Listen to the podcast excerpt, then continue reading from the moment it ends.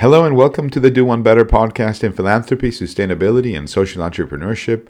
I'm your host, Alberto Lidji from London. Please click that subscribe button if you haven't already, and please share widely with others as well. It makes a huge difference indeed. Today, we are talking about girls' education, and specifically, we're focusing about girls' education in India. And to join us for this conversation today is Safeena Husain, who is the founder of Educate Girls. Now, Educate Girls is very well known in certain circles, but perhaps not to everyone. So I'll give you a little bit of an overview. They are a nonprofit based in India. They were founded by Safeena in 2007. They focus on mobilizing communities for girls' education in India's most rural and backward areas. And they've scaled up from basically nothing to operate now in over 20,000 villages in three states. So if you can imagine that, and there's still a lot of room for growth as well. We're going to be talking about the work they do. We're going to be looking at the scalability as well. They've done some really innovative stuff as well around financing. So they've, um, under Safeena's leadership, launched the first development impact bond, uh, DIB. Uh, so we're going to touch into that as well. And needless to say, we're we're having this interview with the backdrop of uh, COVID 19 uh, that has resulted in many girls leaving school, and who knows how many will actually come back. Now, before we kick things off, I'd like to extend a heartfelt thanks to our sponsors, Quilt AI. Quilt AI is an artificial intelligence powered consumer insights and market research platform. They currently work with approximately 100 clients, ranging from large corporates such as Coca Cola, Unilever, and Visa, to technology companies such as Twitter and Amazon, and large philanthropic organizations such as the Gates Foundation, the World Bank, Girl Effect, the UN, and Children's Investment Fund Foundation. With 6 million data sources and hundreds of AI models, they're able to answer any consumer or beneficiary research problem across more than 90 countries. And in 2019, their mission based technology approach led The Economist to calling them an AI for good company. So do check them out at quilt.ai. As I mentioned a minute ago, today it's such a pleasure to welcome onto the show Safeena Husain, who is the founder of Educate Girls. Safeena, a big heartfelt welcome onto the Do One Better podcast today. Thank you so much. This is uh, exciting. I'm very excited for this conversation. Excellent, excellent. Let's start off by hearing a little bit about Educate Girls. What's the organization all about? Yeah, so Educate Girls uh, is a nonprofit that I started about 15 years ago in India. And we work specifically on the issue of out of school girls. So girls who have either never been enrolled in school or have have dropped out. And uh, to give you context about the numbers, there are about 4 million out of school girls in India. This is pre COVID numbers. And uh, you know they are concentrated in certain hotspots which are rural tribal remote areas and that's where we focus and we work and the reason we focus on educating girls is because you know even the world bank says it's the best investment you can make educating girls you know impacts 9 of the 17 sustainable development goals anything you want to change from health nutrition you know tackling poverty even climate change now, right now climate scientists you know project drawdown says they rated 80 actions to solve global warming, and girls' education was number six ahead of solar panels and electric cars. So that's the, the key piece that Educate Girls is focused on. And we find out of school girls, we make sure that they're enrolled in school, they're attending and uh, learning. Hmm.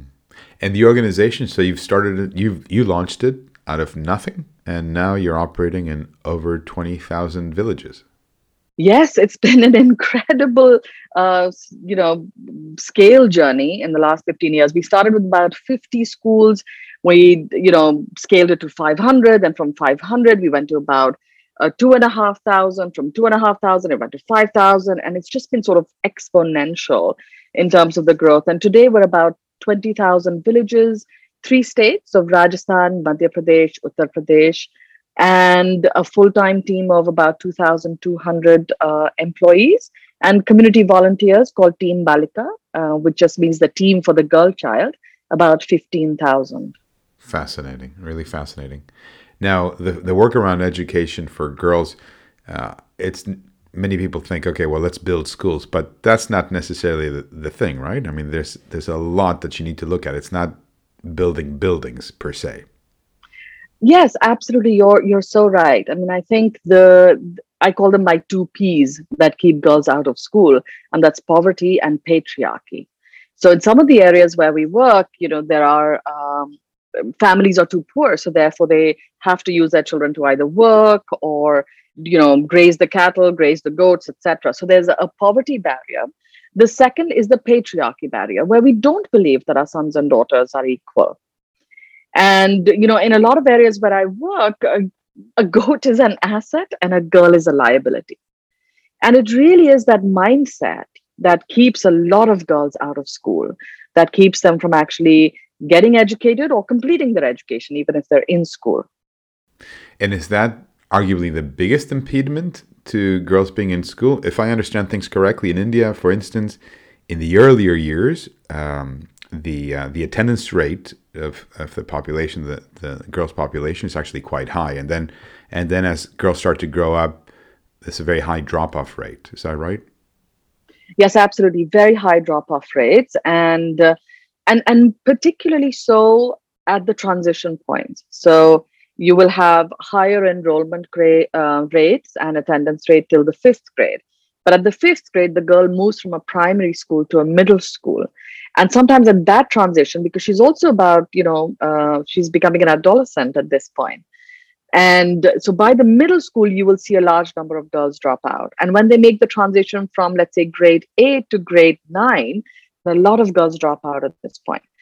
Um, and uh, a large percentage of this dropout is also resulting in child marriage.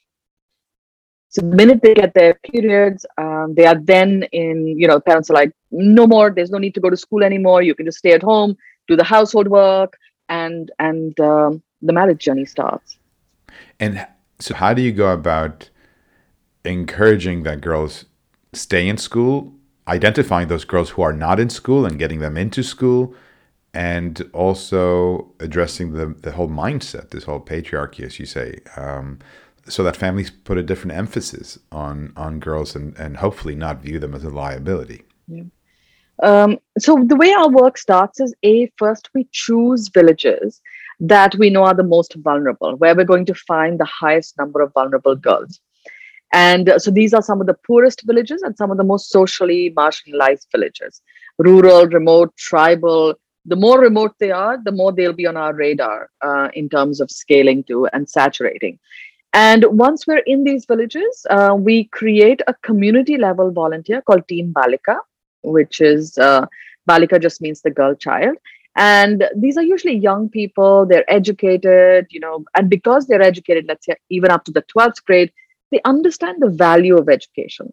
We train them we groom them to become sort of leaders within their uh, and champions for girls education within their village. And then together with them we go door to door and we find every single out of school girl. And this is a very intense activity. We have to do it once when we enter a village um, but it gives us very uh, solid foundation in terms of exact data because it's one thing to say oh there, there will be large number of out of school girls in this village but for us the work starts when we know exactly who that girl is and where she is. Because we actually then handhold her and track this girl through the life journey uh, through the educational journey. So once we've done this door-to-door survey and we know exactly who the girls are then our community mobilization starts. And since data is at the basis of this, we may um, decide that here in the village are high concentrations. So we will do neighborhood meetings. Or if the out of school number is very scattered across the village, then we might do just village meetings. And sometimes we know that here's somebody who lives on the periphery of the village, they're not going to attend or they haven't attended the neighborhood meeting or the village meeting. And then it might be very intense personal one on one counseling. But the teams will look at the data, they will look at their own village, and they will figure out what are the best mobilization efforts uh, for bringing that child back into school. And here we leverage an, an MOU that we have with the state governments so that the village head, the teachers, everybody is supporting us. So it isn't that you know anybody feels that oh these people have come from the outside to do this uh, you have a village level volunteer, you have your Team Balika volunteer, and you have the system standing with you to help you do this. So you basically become the catalyst. Mm-hmm. So in the villages where you're active and you have been active, life has been transformed for many of these girls. for yes but it takes time. I don't want anybody to think like it happens overnight. So one is the door-to-door survey and then once we have this data we actually start to enroll girls back in school.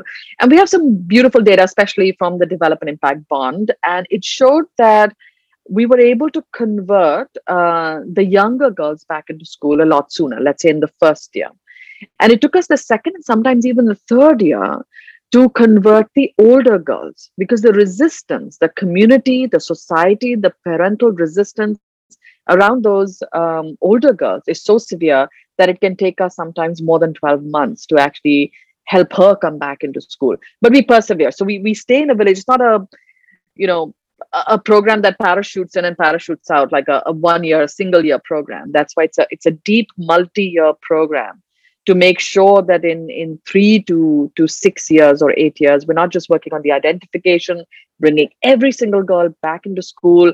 Then we work with the schools to make sure that they are girl friendly. Otherwise the girls will just drop out. Uh, do they have a toilet for girls? Do they have water? Do they have all the facilities that are girl friendly?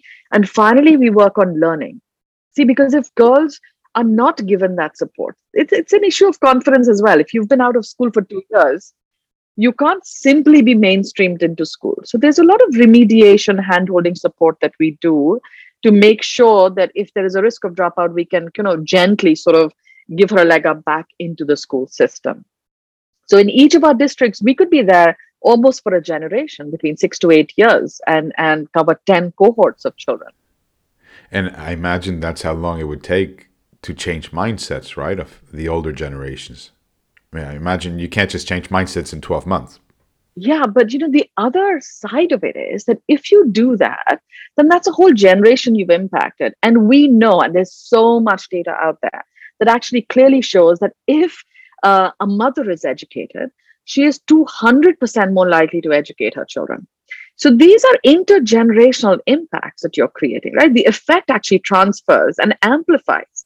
So our thing is that if we can get into these most vulnerable villages and stay for and handhold and support this particular generation, we actually won't have to go back there to do anything next time, right? And that's such a powerful thing. And I think that's the magic of girls' education. That's the power of it. That it's a battle that is just we have to fight in our lifetime. Because that girl will take care of, you know, her own future generations and their education. Now, even though you're already in 20,000 villages, that's just a, a, drop in the ocean when you put it within the broader context of the whole of India.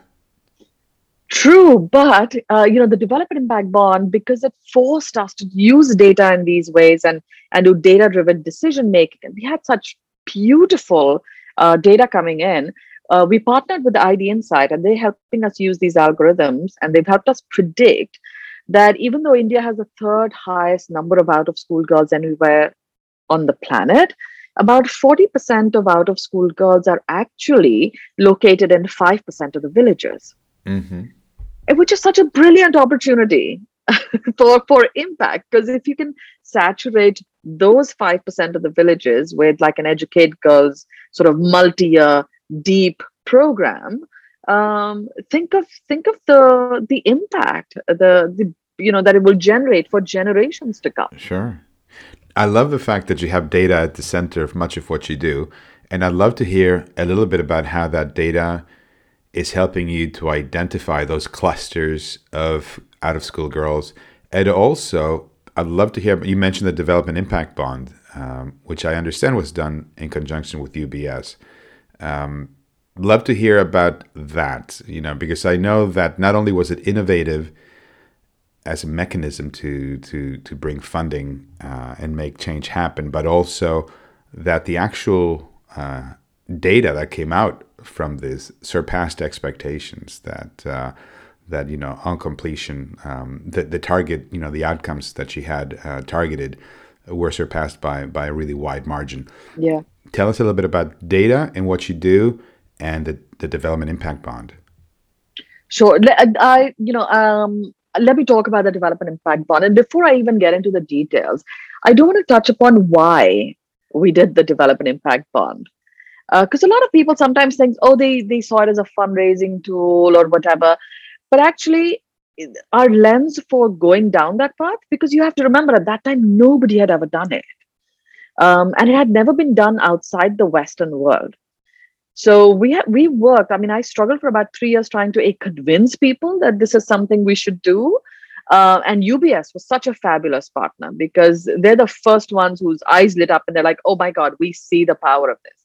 But essentially, what was happening with me and with Educate Girls was that we were going from like 50 to 500 to two and a half thousand villages to 5,000. Like the scale was so kind of exponential and I began to really worry. Like the, the thing that kept me up at night all the time was are we having impact?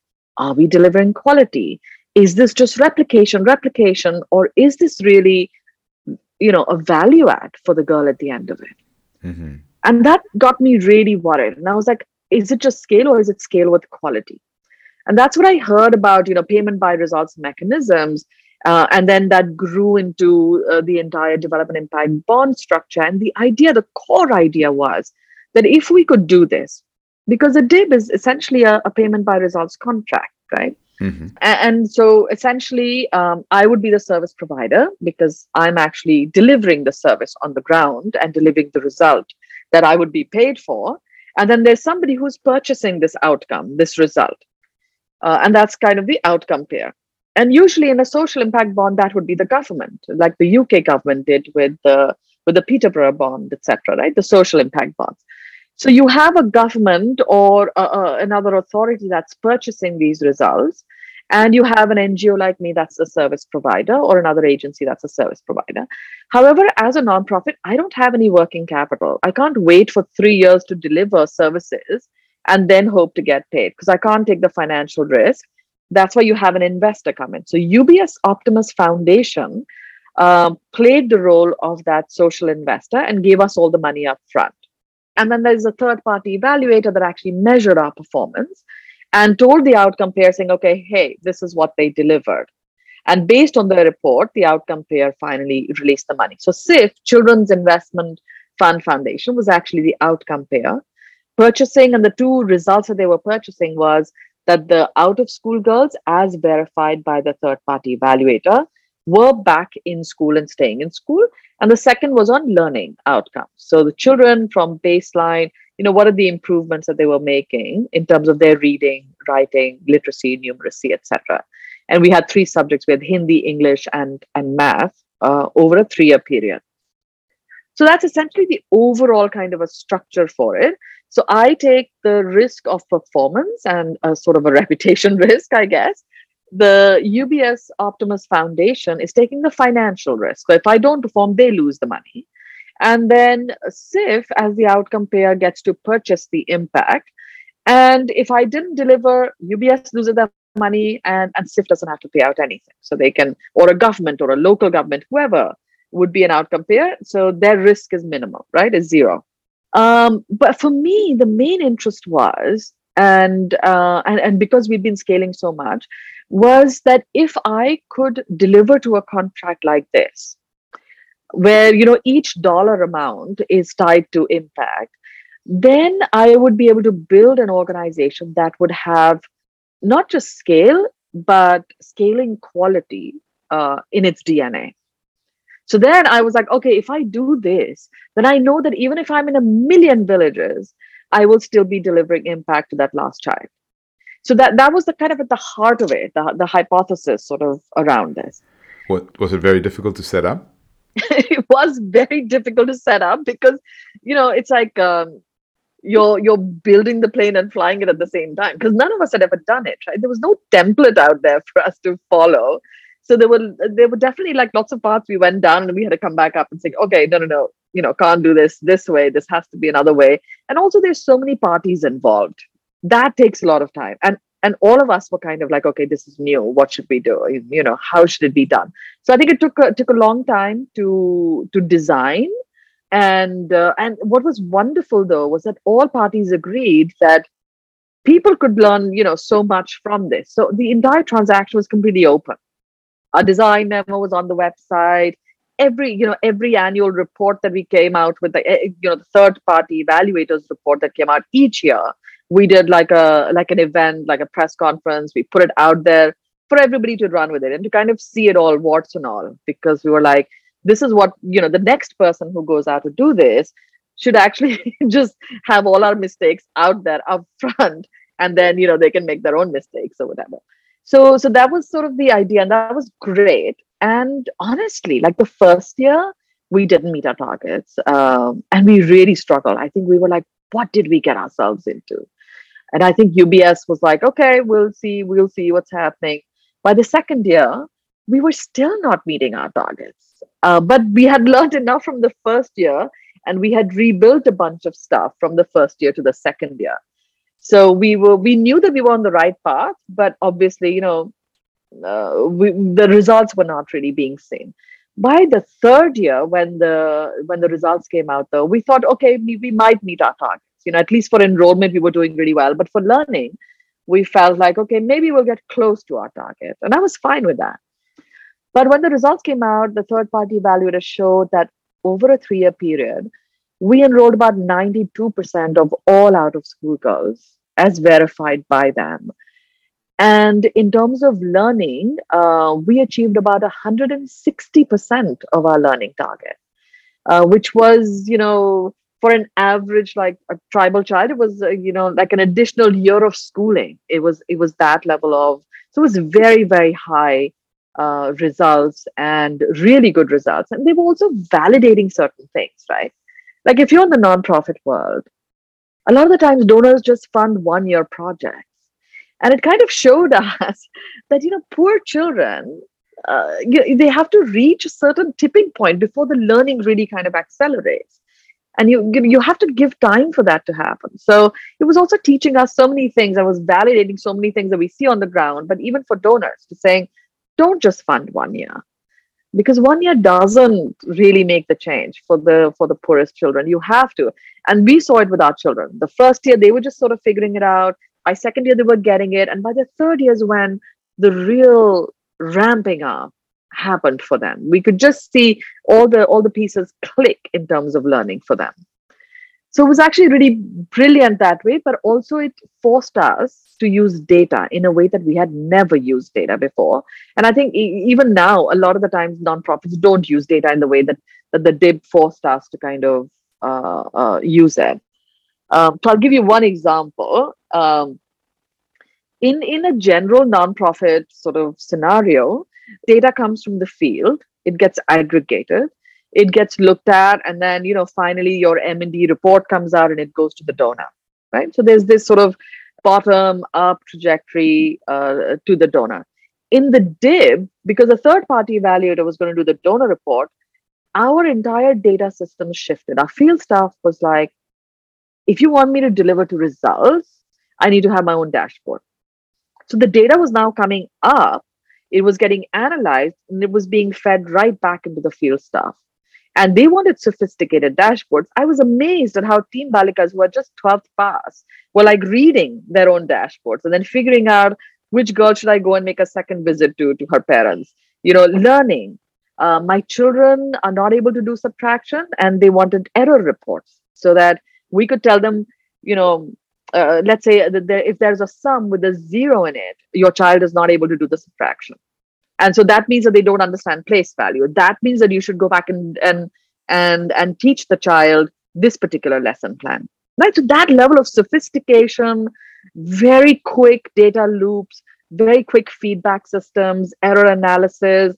And it was beautiful to be able to work like that. And our poorest children deserve that kind of you know intensity uh, and this sort of data driven approach to to sort of serving them so the DIB that way was really, really, really brilliant uh, in in how we were using uh, data for quick feedback and and course correction and error analysis, and then sort of feeding in lesson plans, etc.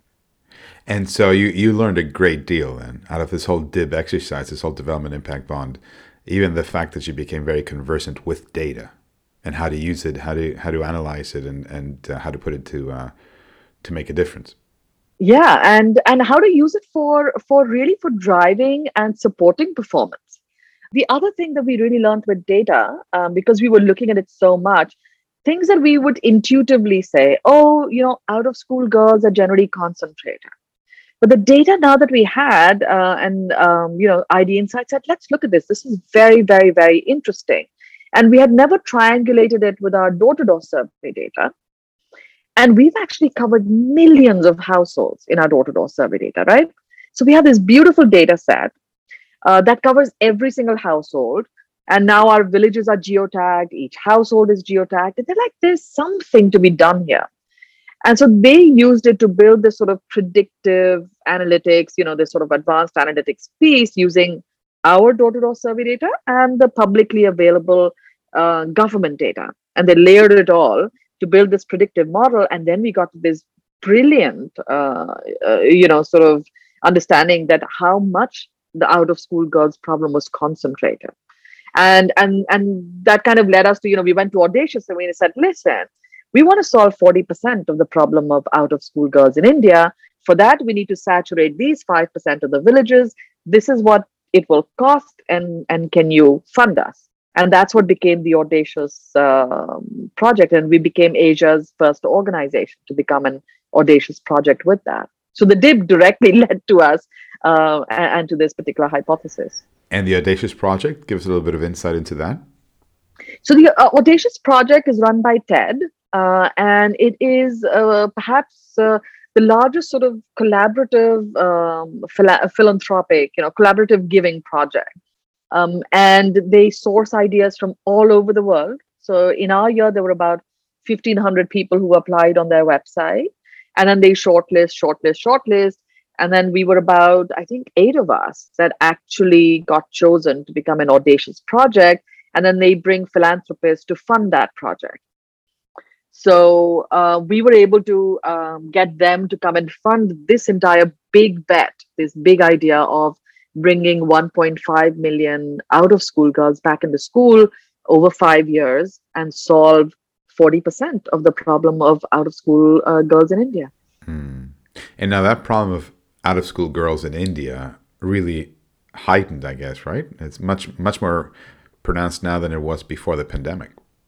Yes, and so we we were doing really well on our audacious uh, trajectory, and and then the pandemic hit, and and what the pandemic, uh, you know, I, and I'm sort of calling it the shadow pandemic, is it's impacting women and girls so severely. It is, you know, I've been in the field, I've been sitting in villages for weeks on end, and the impact it's having, and I think it will put girls' education back, like at least a decade, if not more. Uh, and unless we do something really, because it's not just, I mean, poverty has gotten worse. There's livelihoods have been affected for the poorest people.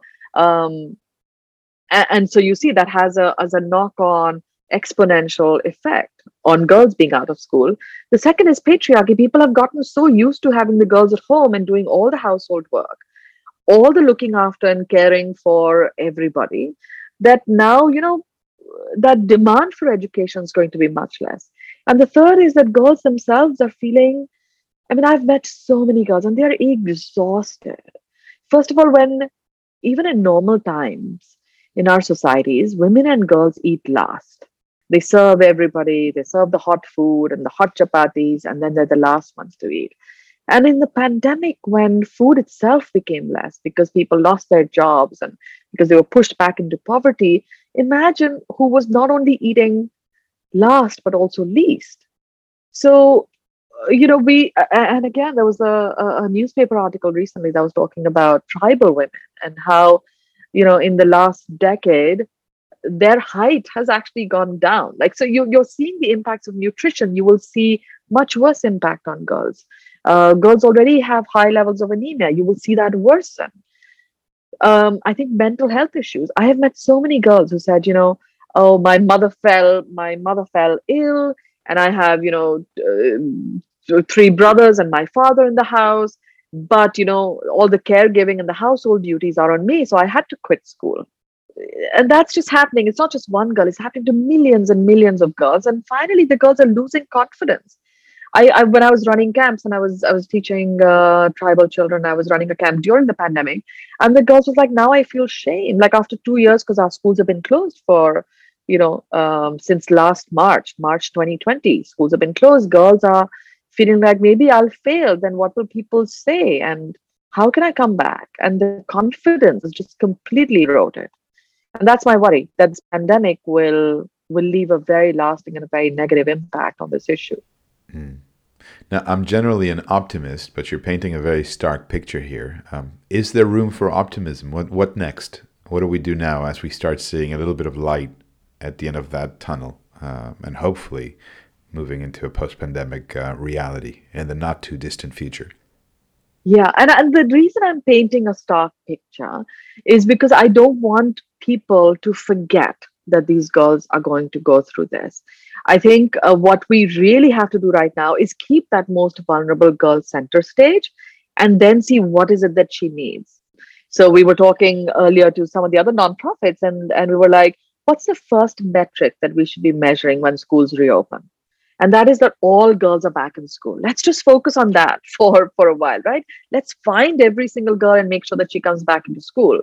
The second metric we should be focused on is that she enjoys coming to school every day.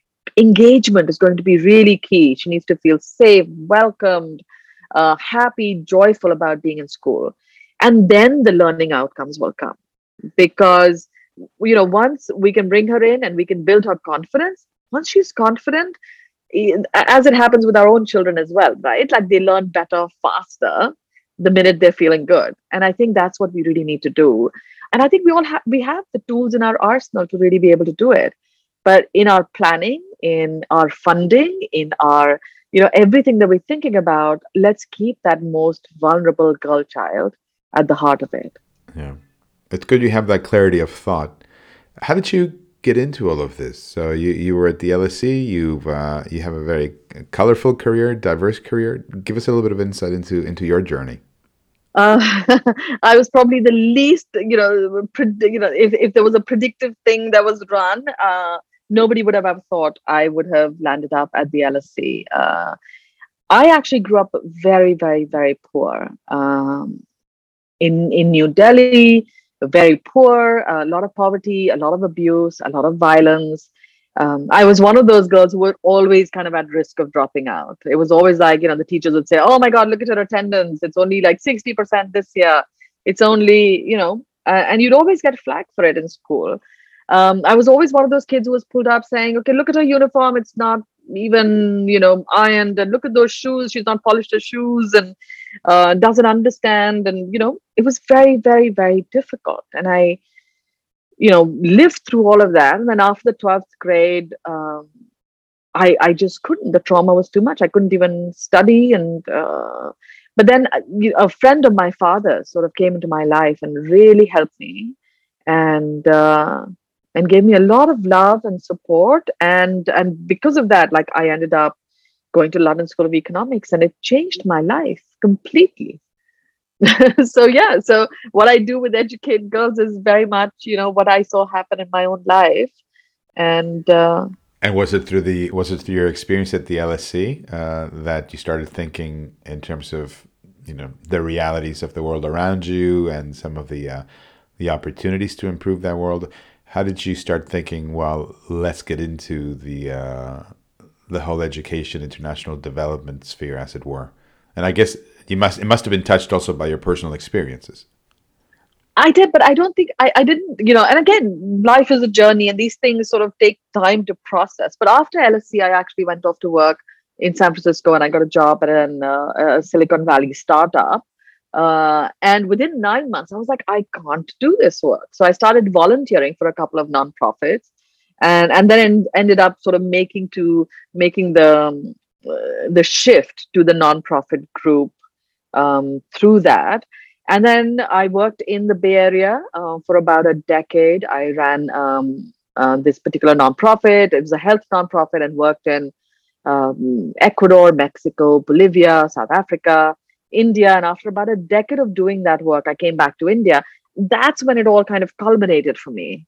And I, I was able to do all of that and live and work in the Amazon jungle in Ecuador or like a township in town because I went to the LSE, because I had an education. Well, you know, I have to let's give credit to the LSE to some extent, but uh, most of the most of the credit to you. Tell me a little bit about that um, key takeaway, if there is one, uh, that you'd love for the audience to keep in mind after they finish listening to today's episode? Is there is there one parting thought that you would have?